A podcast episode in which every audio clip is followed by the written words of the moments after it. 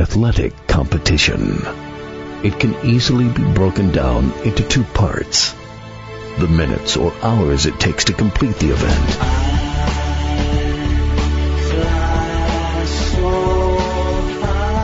Then weeks, months, and years of joy or heartbreak.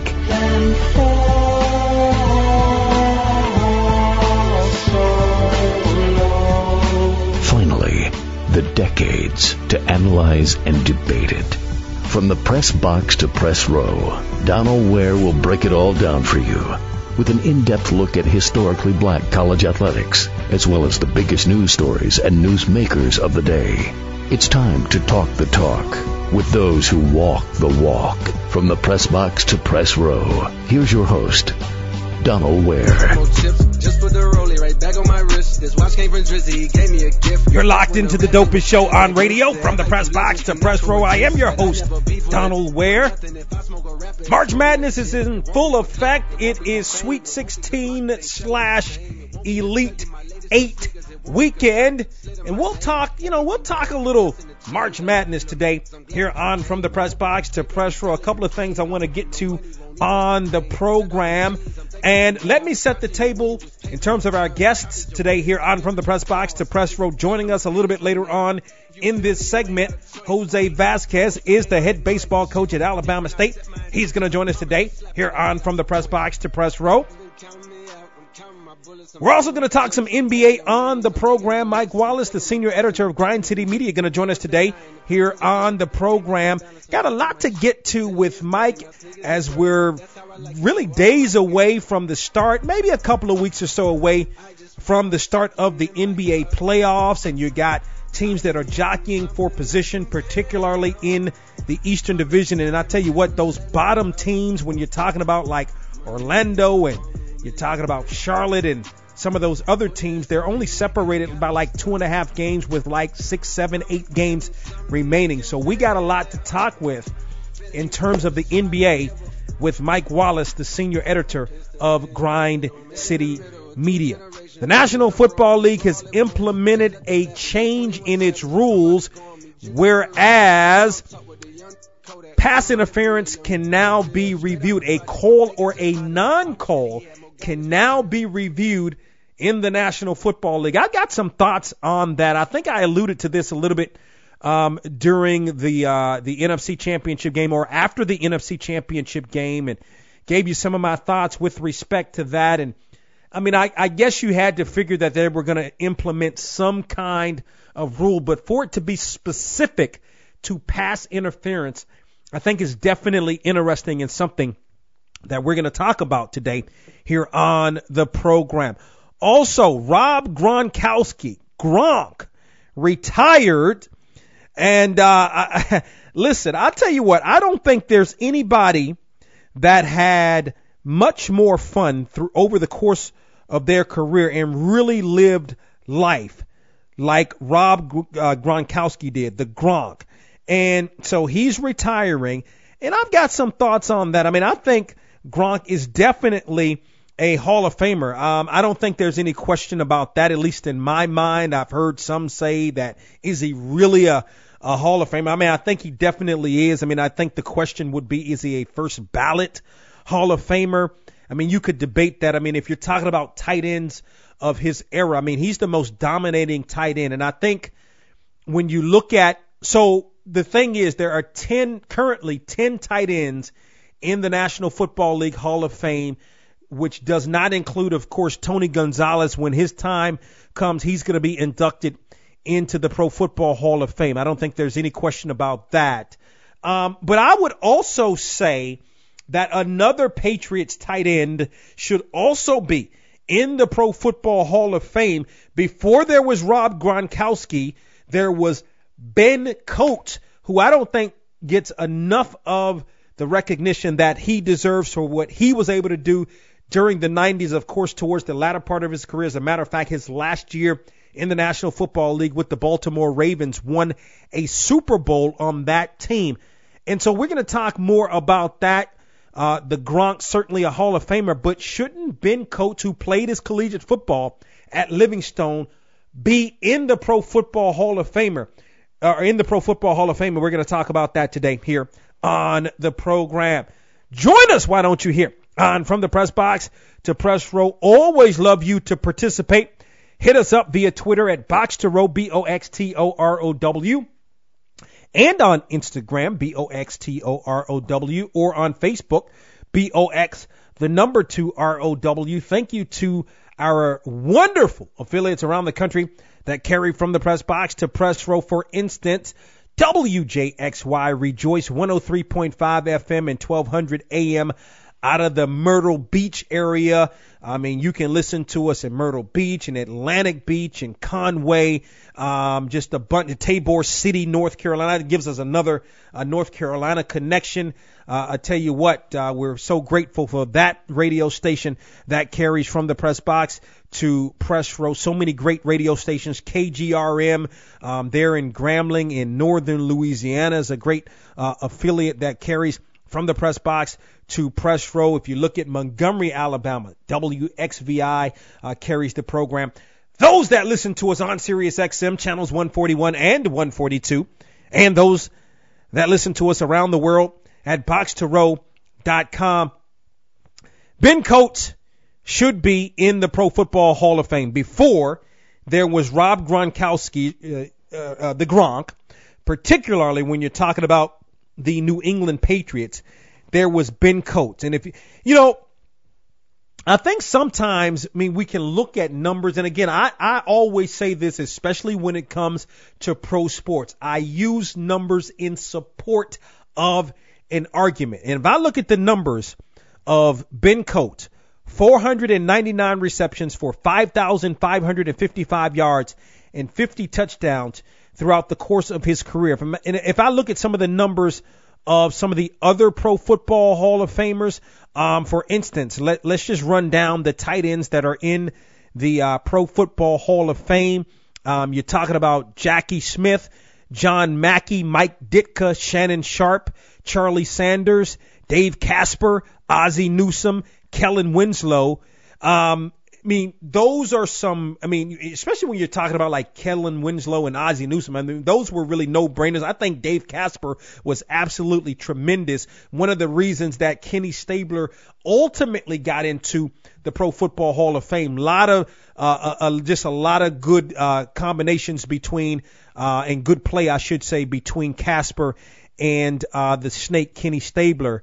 But I mean, you know, Rob Gronkowski, I don't think there's any doubt about that. But when I look at what Ben Coates was able to do throughout the course of his career, number one, he was part of the all 90s.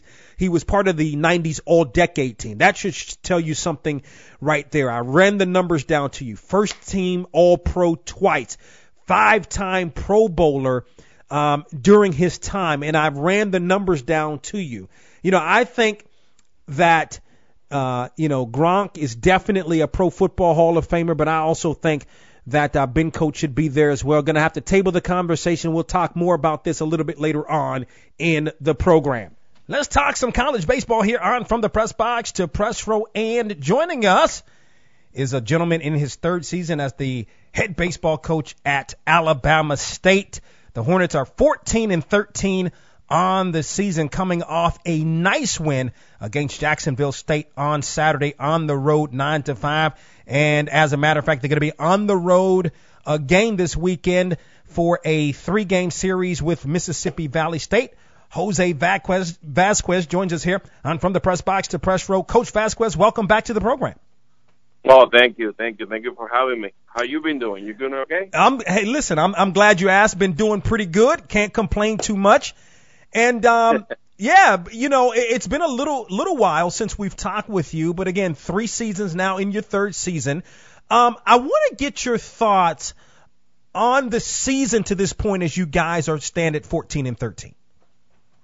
Well, you know what we we um we came in with uh with the really you know high expectations on uh, on our pitching staff and having a, a group that we, you know, we felt was going to compete from from day one.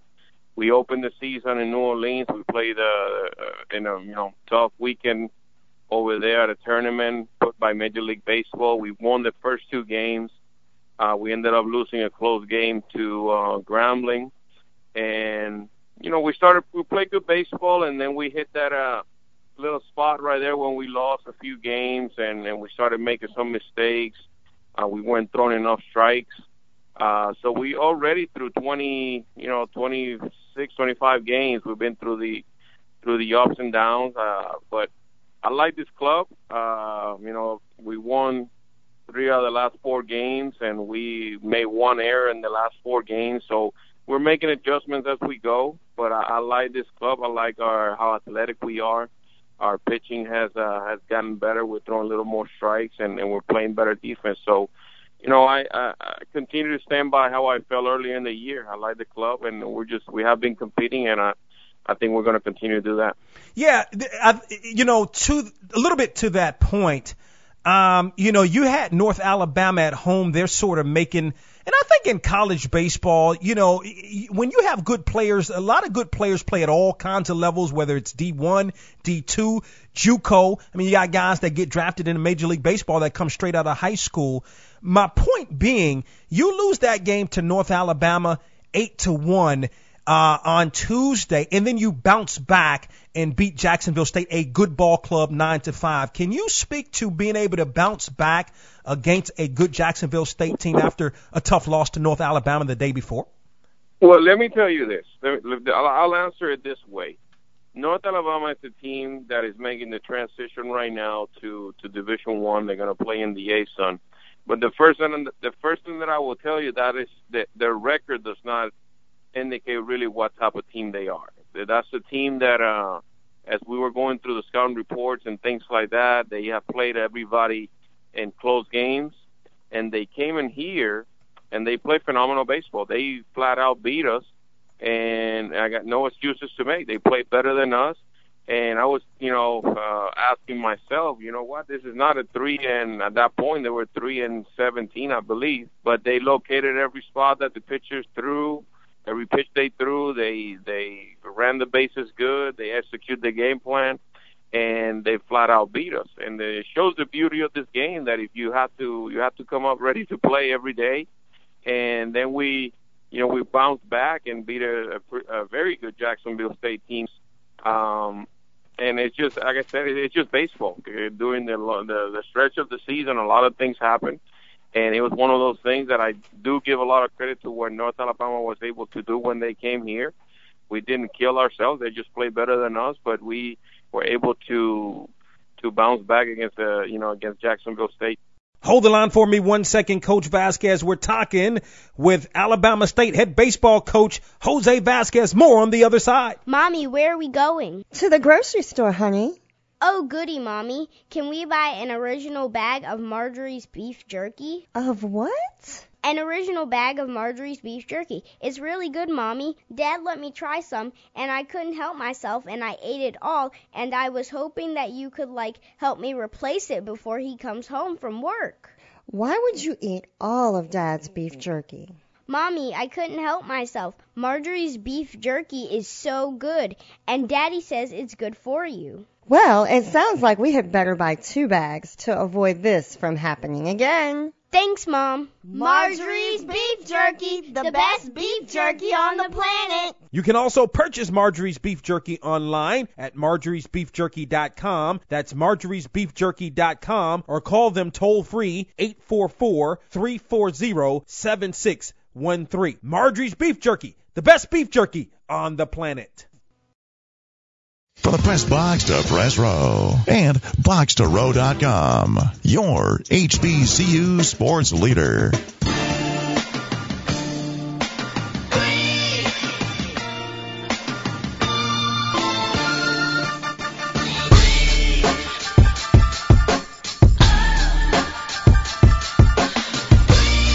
We're back. We're continuing the conversation with Alabama State head baseball coach Jose Vasquez as he joins us here on From the Press Box to Press Row. The weekend series that you had um, last weekend against Jacksonville State, you dropped the first game. uh, four, 11 to four. But and, and again, you were on the road, so it's some tough games, obviously away from your friendly confines. But again, speak to coming back. I mean, yeah, the win against Jacksonville State is a good win, but the wins or the two out of three, taking two out of three from Jackson State is more important for conference play. So talk about again bouncing back this time against a Eastern Division opponent in Jackson State. You know what? I was extremely proud of, of the way we played uh, last weekend. Losing the first game of a conference series uh, is never easy because uh, it can it can really uh, and easily dictate how your weekend is going to go. We didn't play very good on Friday at Jackson.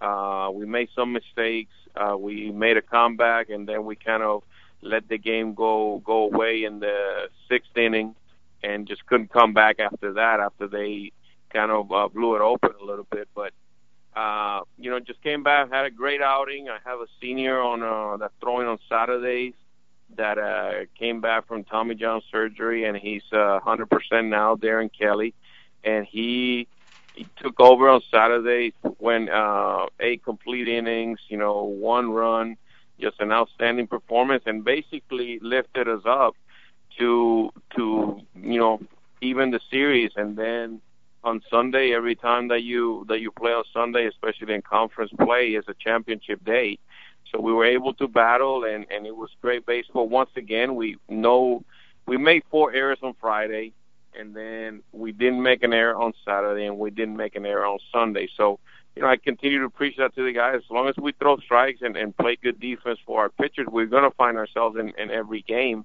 and that's what we did Saturday and Sunday. We were able to come out with a with a serious win against a, obviously a very good Jackson State uh, team that is always competing for, you know, for the championship and the SWAC.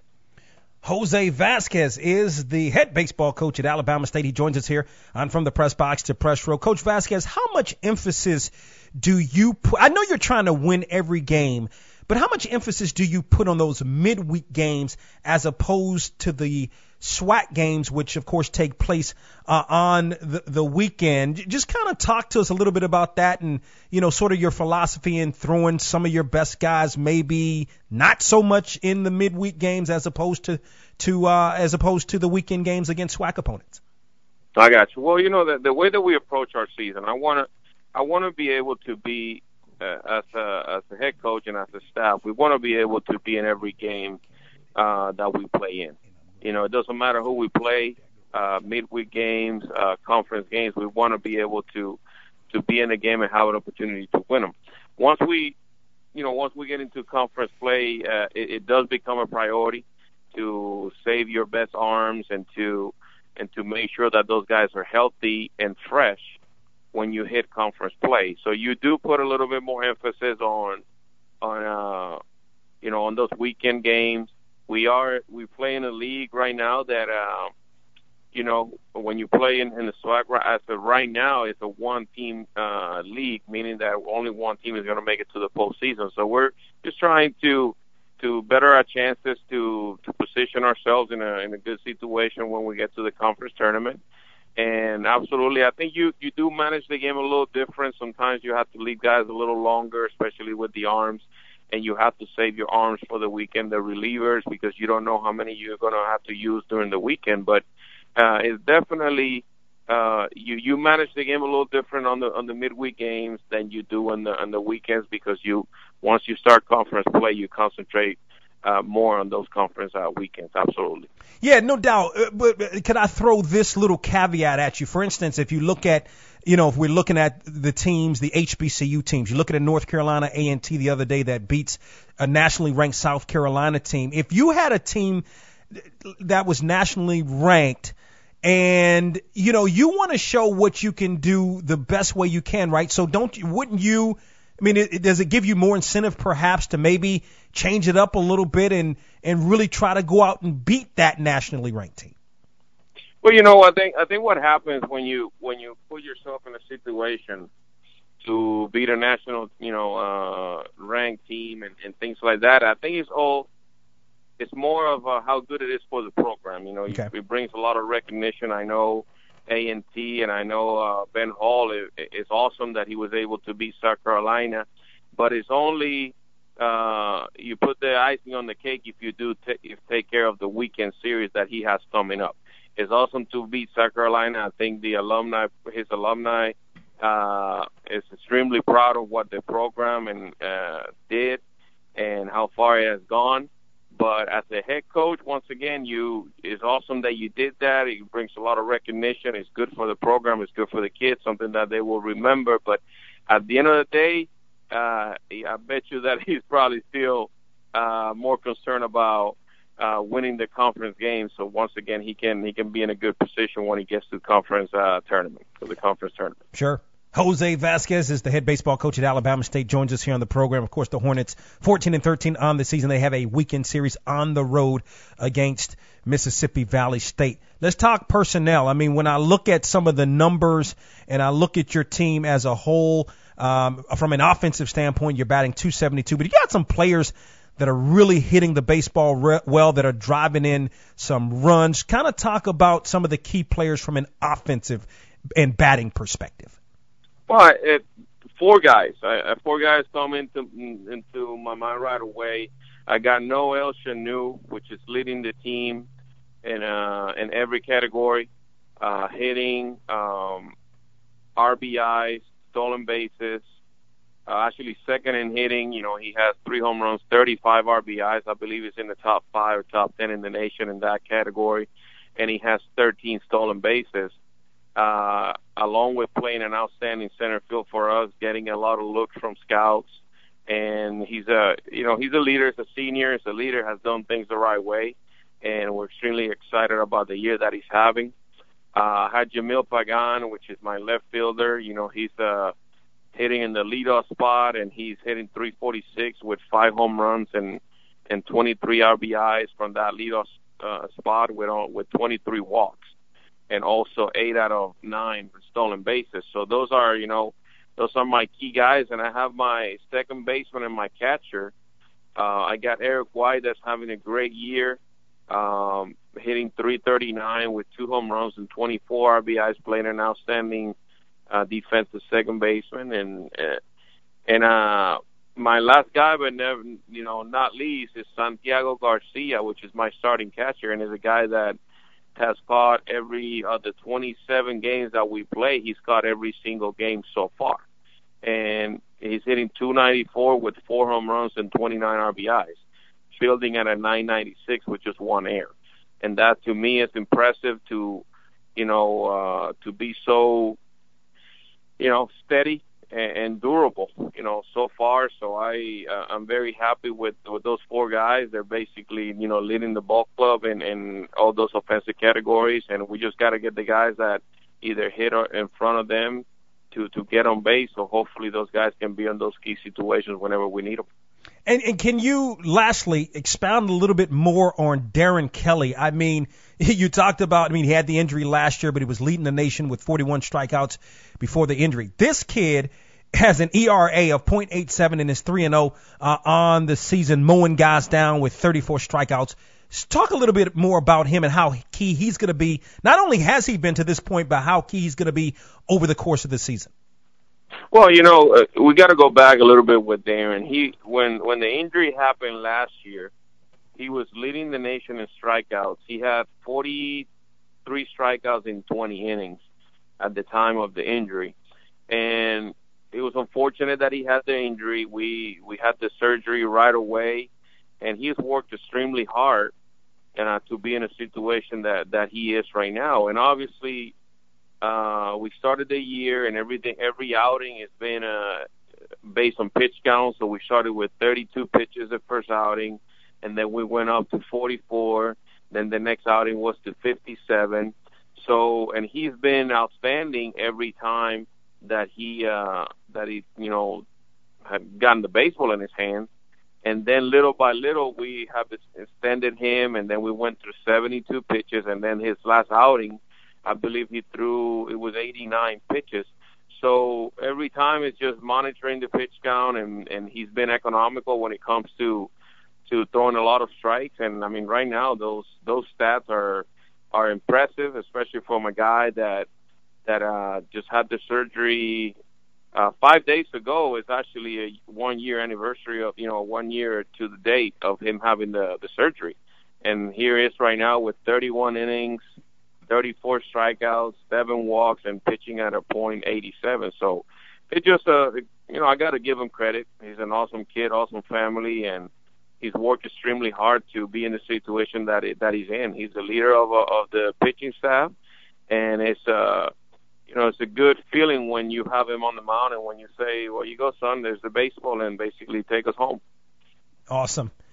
Mississippi Valley State is the opponent for Alabama State this weekend. The Hornets are going to be on the road taking on the Delta Devils. In his third season as the head baseball coach at Alabama State is Jose Vasquez. Joins us here on From the Press Box to Press Row. Coach Vasquez, always great to catch up with you. Continued success to you and the Hornets. Well, thank you so much. Thank you for having me on. I know you do an excellent job, man. So I I appreciate the time and go Hornets. Thank you for coming on, Coach Vasquez. Jose Vasquez, the head baseball coach at Alabama State. And interestingly enough, the weekend series is against Mississippi Valley State. When that game or that series was played in Montgomery back about mm, almost a month ago or so, Mississippi Valley State was semi-competitive, but of course, ultimately the Hornets won two out of three, and that's what the Hornets have been able to do. Two out of three in these weekend series, and if you can do that, I mean, they did it against Jackson State, they did it against Alabama A&M, and if they can continue to do that, then they're going to win the Eastern Division. But it's one of those deals in the SWAC tournament where any it's anybody's ball game. The SWAC tournament so competitive. I mean, you look at times when maybe Alabama State should have won it or Jackson State should have won it, and they ultimately did not. So it's going to be another competitive SWAC tournament, but we got plenty more to play. Up next here on From the Press Box to Press Row, Mike Wallace, senior editor of Grind City Media, after this small pause for the cause.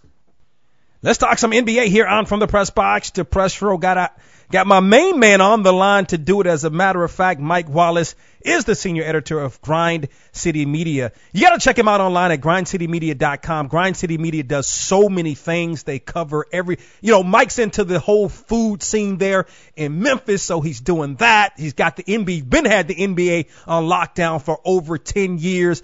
College football, HBCU football's got the whole gamut covered. What's going on, Mike? Hey man, hey, you, you just reminded me a little bit of everything, man. But it's always good to be working. It's good to be grinding. And uh, now, as the weather starts to cooperate, man, it's good to be hitting spring right now and uh, and heading towards the NBA playoffs in the uh, in the off season for sure. No question, man. I mean, we're we're right upon the NBA playoffs. I want to start here. I know we talked with you about a, a month ago. Your MVP. Who who is your MVP right now? Man, and it changes, D. So uh, again, we we going from back and forth and back and forth. I've been going back and forth between, you know, Giannis Antetokounmpo in Milwaukee and James Harden uh, in Houston. Um, Nurkic uh, is starting to make a little bit of a headway because Denver is right there. Um, and you sort of look at what you know Steph Curry and and you know Kevin Durant are doing too. I mean, it's it's one of those situations where I think to, to, today, today as we speak at this moment right now um, I'm gonna go with Giannis Antetokounmpo because they're the best team. Uh, you know, Milwaukee's the best team with the best record. You know, they, they've been able to win and dominate from coast to coast, uh, from start to finish. And he's the best player on the best team, and he's doing it with some historical efficiency with the way he's playing, and he's doing it as a dominant force on both sides of the basketball. So that that pretty much puts him a little bit ahead of James Harden, uh, who's been on a, a record tear of his own. But but Houston has sort of been up and down. You know what I mean? Um, I, I, I it's it's I don't know which team has the better supporting cast because when you look at Chris Paul, you know I'm almost willing to say Chris Paul. Uh, and when you look at uh, you know the, the guys at Houston, uh, Eric Gordon, um, uh, Clint Capela, and some of those guys, uh, I, it's, it's debatable whether you know Houston has a better supporting cast versus the supporting cast Giannis has in Milwaukee with the Khris Middleton, who's certainly uh, an all-star guy um, but but when you look beyond that, they're doing it with role players, and they've had some injuries of late, and yet they still maintain that top spot in the East. So as of right now, today, I'm going with Giannis. Yeah, no, I, I think it's a, I think it's an outstanding point. When of course the Bucks and you know Houston it, it went head to head, and it, the thing you know, with respect to Giannis, can you sort of speak to because you've seen him, you know, the, this little bit of time that he's been in the league, but his game has grown exponentially. And right now, I mean, I was watching him the other night. This guy is virtually unstoppable. Oh yeah, no question about it. I mean, when you talk about you know, with the way that he can, the only thing that he doesn't have is, is a consistent jump shot, and he's working on that right now. And you know, he doesn't have to get to his jump shot. You know, he can he can go, he can create tempo, he can grab the rebound and go coast to coast. Uh, he's an excellent passer. Um, he played point guard for them, you know, last year when he had to. Now he shifted back to being the finisher more so than anything else. Um, he's just doing everything, and, and in a lot of ways, he's playing at a level uh, sort of like LeBron played in terms of style. Uh, I remember talking to Coach David Fizdale, who coaches the New York Knicks now. Uh, he was an assistant in Miami uh, during those runs when the big three were there with Miami, uh, with LeBron, Dwyane, and Chris Bosh. Uh, and then he also stopped in Memphis for a season and a half. And and I remember Fizdale telling me we were in Milwaukee at a shoot around preparing to play uh, the Bucks a couple years back, and he said, "Man, I never thought that I would say this as quickly as I am, but I never thought I'd see another player come along that strikes the kind of fear in your heart as a coach when he hits the open court like Giannis. And, and the last guy I said that about was LeBron, and I thought I wouldn't see another guy do that for quite some time. And Giannis is right there right now, and that was two years ago. So imagine what Giannis has done since then. Yeah. The Bucks. I mean, I think it's a great point when you talk about the Bucks, and I think, I mean, I, I, I tend to agree with you with respect to the Bucks cast uh, of players, and then also Houston. I mean, I think Milwaukee's right there, if not if not more so. If the playoffs were to begin today, the Bucks and Orlando would match up. But how do you think ultimately the Bucks can make it to the NBA Finals or make a nice run at least in the uh, in the playoffs? You know what? I, I don't. I don't see any reason why they can't. You know, I mean, this is a team that's been consistent all year long. They've been the most consistent team in the NBA. I mean, we've seen you know, uh, Golden State sort of have some some slides and some some stretches where they had losing records over the course of a 10 game stretch. You know, we've certainly seen you know Denver go up and down. You know, we've seen Houston do that. You know, in, in the East, we Boston has been all over the place. Toronto has been pretty consistent, but not as consistent as Milwaukee, which is why they haven't been able to catch them in the standings. Um, you know, and some other teams have had you know some downs and far more downs than ups, and, and sort of been sort of middle class. But I think Milwaukee, once you get into the playoffs, they defend at a level where it gives them a chance. Um, Mike Budenholzer, who's Milwaukee's coach, took that 60 win Atlanta team into the playoffs almost every year. I mean, they had one of the longest streaks, seven straight years of being a playoff team. So he knows what it's like to take a team into the first round and the second round. He knows some of the pitfalls that they could potentially face. So can they get all the way to the finals? Usually you don't see a team go from uh, uh, getting eliminated in the first and second round, or the first round or the second round, then jump all the way to the NBA Finals. Usually, it takes a couple years to get up to that level, losing the conference finals, and then finally to overtake somebody. But with LeBron shifting focus and shifting conferences, um, that opens up the door for everybody in the East uh, to sort of take a step that they hadn't really taken before. So I do think that they have what it takes to get there. I think Giannis is getting the respect as a player from officials uh, that will allow him to get late crutch uh, opportunities at the free throw line. And if they can shoot the basketball from three point range the way that they've been shooting it for the most part this season with Brook Lopez and some of the other guys, Khris Middleton, um, yes, I, I, I clearly think that they can either knock off Boston or Toronto. If you ask me right now, I think one two is going to go chalk in the East with Toronto and Milwaukee meeting in the Eastern Conference Finals. That the voice of Mike Wallace, senior editor of Grind City Media. Follow him on Twitter at my Mike Check. He joins us here on From the Press Box to Press Row. Mike, you, I mean, you got to help me out with something here. I look at the uh-huh. Grizzlies and I look at them over the last couple of weeks. I look at a win against the Trailblazers. I look at a win against the Magic. I, mean, I realize the Magic aren't great, but at the end of the day, they would make the playoffs if the playoffs started today. And I look at a win against the Rockets, but then I look at losses against the Hawks, the Wizards, and a win against the Jazz, excuse me, the Hawks, the Wizards, some of these lower teams. So what's, what's, I know they faced a lot of injuries. What's the deal with the Grizzlies right now? you know, when you look at what they've done in March, I mean, they've been a different team. Uh, this is a team that going into the game the other night against Golden State, uh, the Grizzlies had won five out of six at home, and those five wins came against all playoff teams.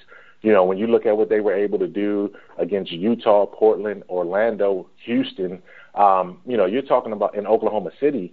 Uh, yep. That's as, in terms of being hot. I mean, you know, in March the team was a, a six and four record at one point.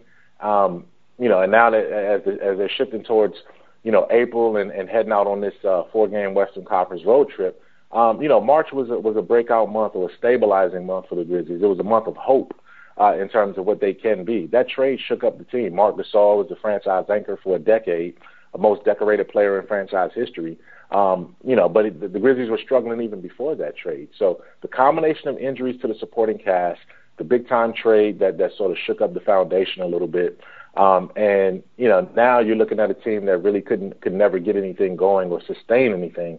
But if you're going to take away positives from this season for Memphis, it's Mike Conley was able to go coast to coast, basically uh, uh, uh, relatively healthy, had the most productive season of his career. He's now a featured type player where if the Grizzlies keep him coming back um, and, and build around him with Jonas Valanciunas and, and you know uh, Jaren Jackson Jr., you have uh, the skeleton and the bones of a potential playoff team in the West uh, with with relative health. So I, I think that's what derailed them. Um, but I, I also don't think that they're that far away from being back in that mix uh, for one of the playoff spots in the West next year. You know, on Wednesday night, you had a chance to see the Warriors, of course, the Grizzlies losing to the Warriors in that game. But I mean, Kevin Durant, unbelievable in that game, 12 of 13 from the field, absolutely dominating. Uh, has Gold, yeah. is Golden State hit? You know, we it's one of those deals that people say well they're not interested and they lose games they shouldn't lose and all that kind of stuff. But are you know, do you feel like Golden State is hitting its stride right now as they get ready for the uh, for the playoffs? I, I think they're finding it. I think you know the key is that you know Draymond Green is healthy. Um, you know Demarcus Cousins is is on that uh, minutes management load management program. Um, he's still not 100%. He probably won't get 100% this off season. He'll get probably closer to uh, you know, to, if he if he's 75 percent, then that that's as much as you can expect. Kevin Durant uh, just shot the best game of his career. Uh, that game you're referring to, you know, against the Grizzlies on Wednesday, he was 12 of 13 from the field, and I sat right there in courtside, one row uh, behind where he was shooting at. And, and, and as a sidebar, D, you know, we, we we often talk about, you know, you remember last month where the athletes, uh, Russell Westbrook had the altercation with the fan, and the fan ended up getting barred, and you know, Kevin Durant and Kyrie Irving came out and and had some things to say about how they're covered by the media and some of the things that they get caught up into. Well, Kevin Durant was at that in the midst of that game. A fan heckled him from the second or third row. It wasn't anything out of line. It was, you know, basic home fan saying, you know, uh, you're overrated or something along those lines. And, and Durant stopped as he was checking in, looked back at the fan, and the fan had already moved on. Like the fan said, overrated, overrated, or whatever it was, and then started sipping his beer and went on, you know, talking to his wife or whoever was with him. Kevin Durant reignited the conversation, said, "Hey man, hey man, listen, uh, I don't come to your job, you know, disrupting you while you're at work. You know what I mean?" He said, "I'm an artist. This is what I do. This is my work. This is my job. Let me do me. Let me do me." Mm. And I mean, he went on this little, you know, uh, probably about a 15 second, 20 second you know, it wasn't angry. It was just a, a it was it was focused, and he got it off his chest. And I'm sitting there thinking, dude, check into the daggone game, bruh. You don't have to worry about this clown, man. Just go ahead and check into the game. But it's one of those things where these athletes are so sensitive to everything that's said and everything that's done, everything that's written. They have rabbit ears. At some point, focus on what you're supposed to do. The fans are there to be fanatics. They can't cross the line, but this guy didn't cross the line with anything. He just was being a fan. Kevin Durant was in his feelings, sensitive as he always is, and I love him. Look, he's a Suitland homie, uh, suburban Washington D.C. but at the end of the day, man, he's always had this part about him that's been a little bit off-putting because he can never be happy, no matter what it is. He has everything going for him right now, professionally and, and everything else. I don't know what's going on on his in his personal life. Obviously, he had a tragic uh, issue with his best friend there, who got killed in Atlanta the other day.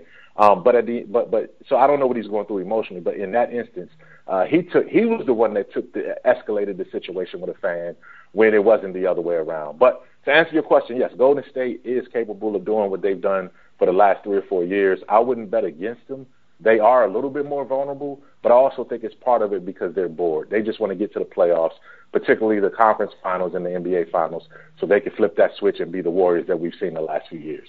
Hold the second, uh, hold the line for me one second, Mike. We're talking with Mike Wallace, senior editor of Grind City Media here on From the Press Box to Press Row. We're talking NBA more with Mike on the other side. The radio program that's talking sports from New York City to Cali and globally on the World Wide Web.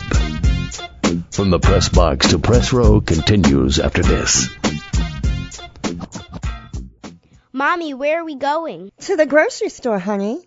Oh, goody, Mommy. Can we buy an original bag of Marjorie's beef jerky? Of what? An original bag of Marjorie's beef jerky. It's really good, Mommy. Dad let me try some, and I couldn't help myself, and I ate it all, and I was hoping that you could, like, help me replace it before he comes home from work. Why would you eat all of Dad's beef jerky? Mommy, I couldn't help myself. Marjorie's beef jerky is so good, and Daddy says it's good for you. Well, it sounds like we had better buy two bags to avoid this from happening again. Thanks, Mom. Marjorie's Beef Jerky, the best beef jerky on the planet. You can also purchase Marjorie's Beef Jerky online at marjoriesbeefjerky.com. That's marjoriesbeefjerky.com or call them toll free 844 340 7613. Marjorie's Beef Jerky, the best beef jerky on the planet.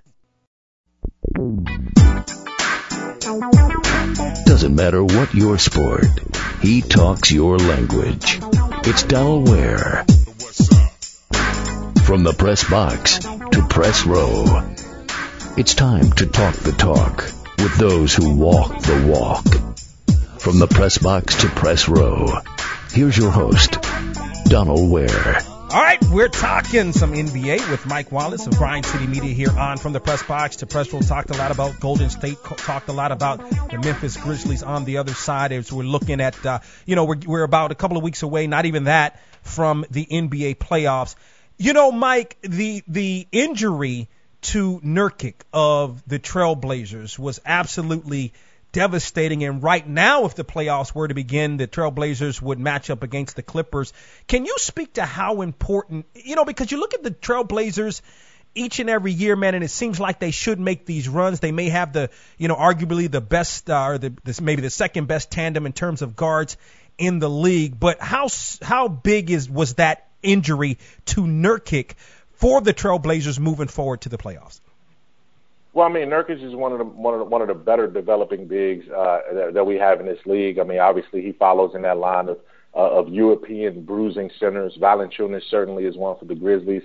Uh, when you look at uh, Jokic, Nikola Jokic uh, for Denver and what Denver, he's done for Denver, you go down to Orlando. Uh, Nikola Vucevic, uh, who's doing and has that team in playoff position in Orlando as an all-star, and, and Nurkic is cut from sort of that same cloth um, in, in terms of style and how physical he can be. Um, I don't think he's as offensively gifted as the other guys I mentioned, but he certainly can be a, a bruising, uh, rebounding type presence down there. And to lose him, to lose him in that sort of toughness in that back line is going to be a blow. Because one of the things that Portland has lacked all of these years, I mean, they've had a dynamic and phenomenal backcourt in C.J. McCollum and Damian Lillard. Um, but what they hadn't had is a third or fourth player to consistently emerge uh, that you can count on night in and night out. And, you know, Mo Harkless has been uh, a, a steady guy from a role playing standpoint. Um, you know, when you look at Chief, uh, who's been there, Aminu, Chief Aminu has been uh, sort of a two way dynamic player for them. Um, but they've needed that third guy. And, and I think picking up, you know, some of the guys that they've picked up, I mean, Rodney Hood, uh, it was brought in to sort of help them. Enes Kanter now steps into that role. Meyers Leonard has always always been there.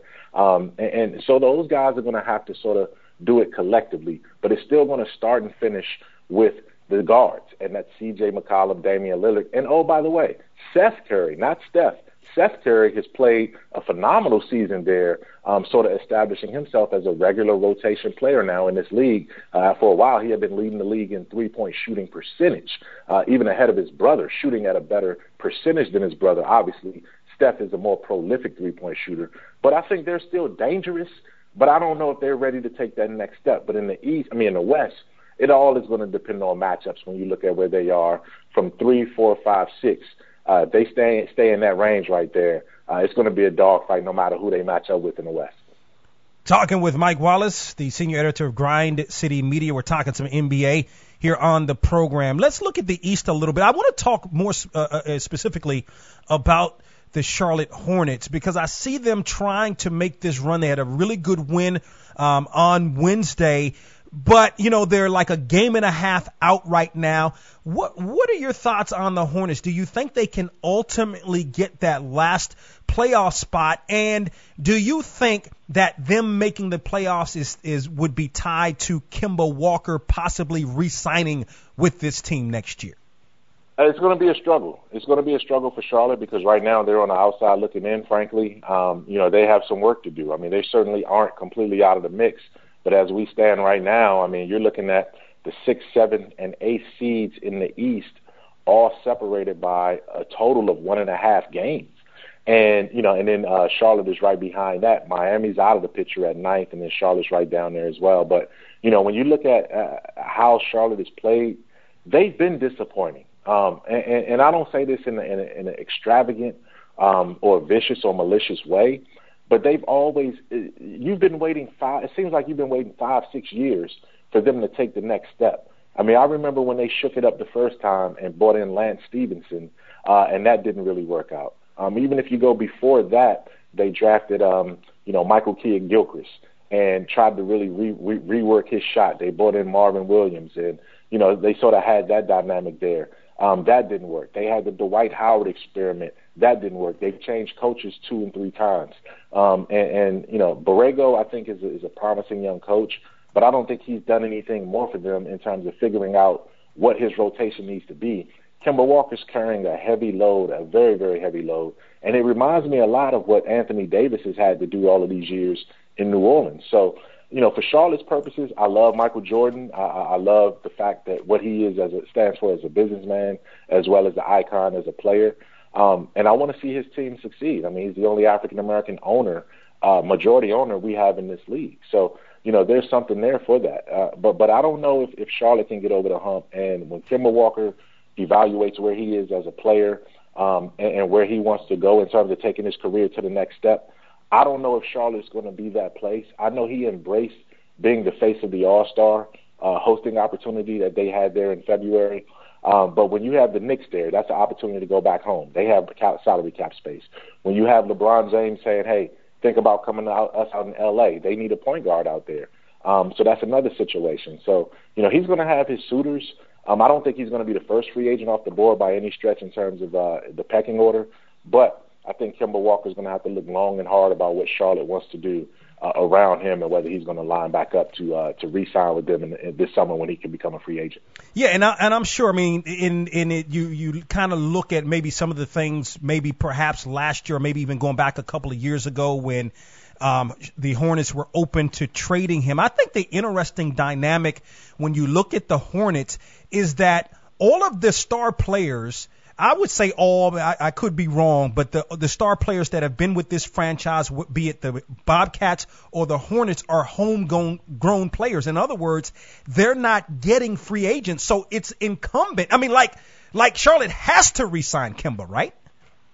They, from their standpoint, they're probably figuring, look, how how much more do we want to invest in and it's not against Kemba. It's just economics at this point. If we're going to be the eighth or, or the ninth, tenth, eleventh seed in the East, um, we probably are better off re- rebuilding and, and reloading up. Remember, they changed GMs. Mitch Kupchak is there now. Um, they have a first-year coach who inherited all of this roster for the most part. Um, they may want to go in a different direction because you don't want to be expensive and mediocre. That's the worst combination to be in the NBA. Um, a, a, a cap team – uh, pushing up against the luxury tax and not able to make the playoffs.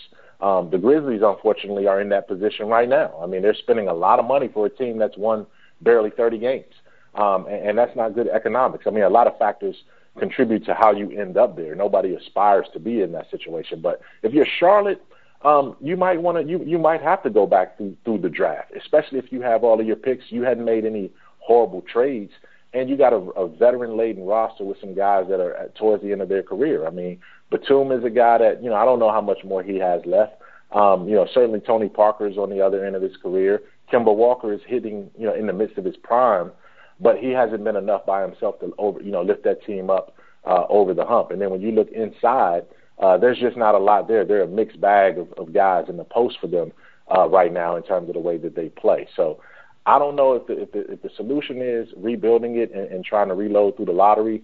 Uh, it might not make sense for Kemba to come back more so than it is for Charlotte to try to keep uh, a, a local star there. And then lastly, Mike, and we appreciate the time, of course, Mike Wallace of Grind City Media talking NBA. Who's a team, uh, whether it's in in the East or the West, that we're not really talking about, man, that may sneak up on uh, everybody, if you will, in the playoffs? You know, it's, it's funny because you know right now, you know, as you look back over this this this week that we've had here, um, the Los Angeles Clippers and the Orlando Magic were the two hottest teams in the league this week. Both of them carried at least six game winning streaks uh, through through heading into the weekend. Uh, when you look at what they were able to do, uh, and, and both of those teams were sort of left for dead.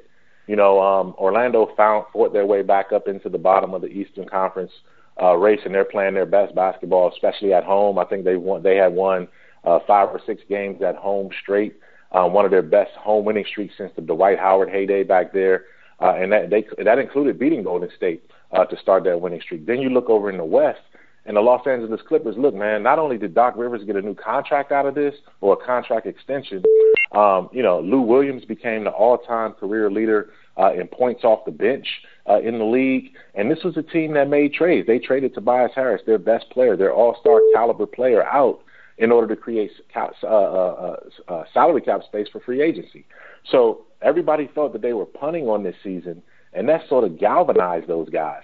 Um, and speaking of former Grizzlies, I mean, obviously, you know, Garrett Temple went there in the trade, and then also JaMychal Green uh, in the trade that brought the Grizzlies back Avery Bradley. But so you have a bunch of role players, a bunch of guys with chips on their shoulders, a bunch of guys who feel like they're overlooked, um, and, and they're sort of putting together this magical type run and they could be dangerous in the playoffs because you don't want to see the Clippers, uh, especially if they're going to go and come at you the way that they come at you defensively. So those are two teams that I don't think uh, is getting enough are getting enough attention, uh, but they could be dangerous, upset-minded uh, first-round opponents for top four seed teams.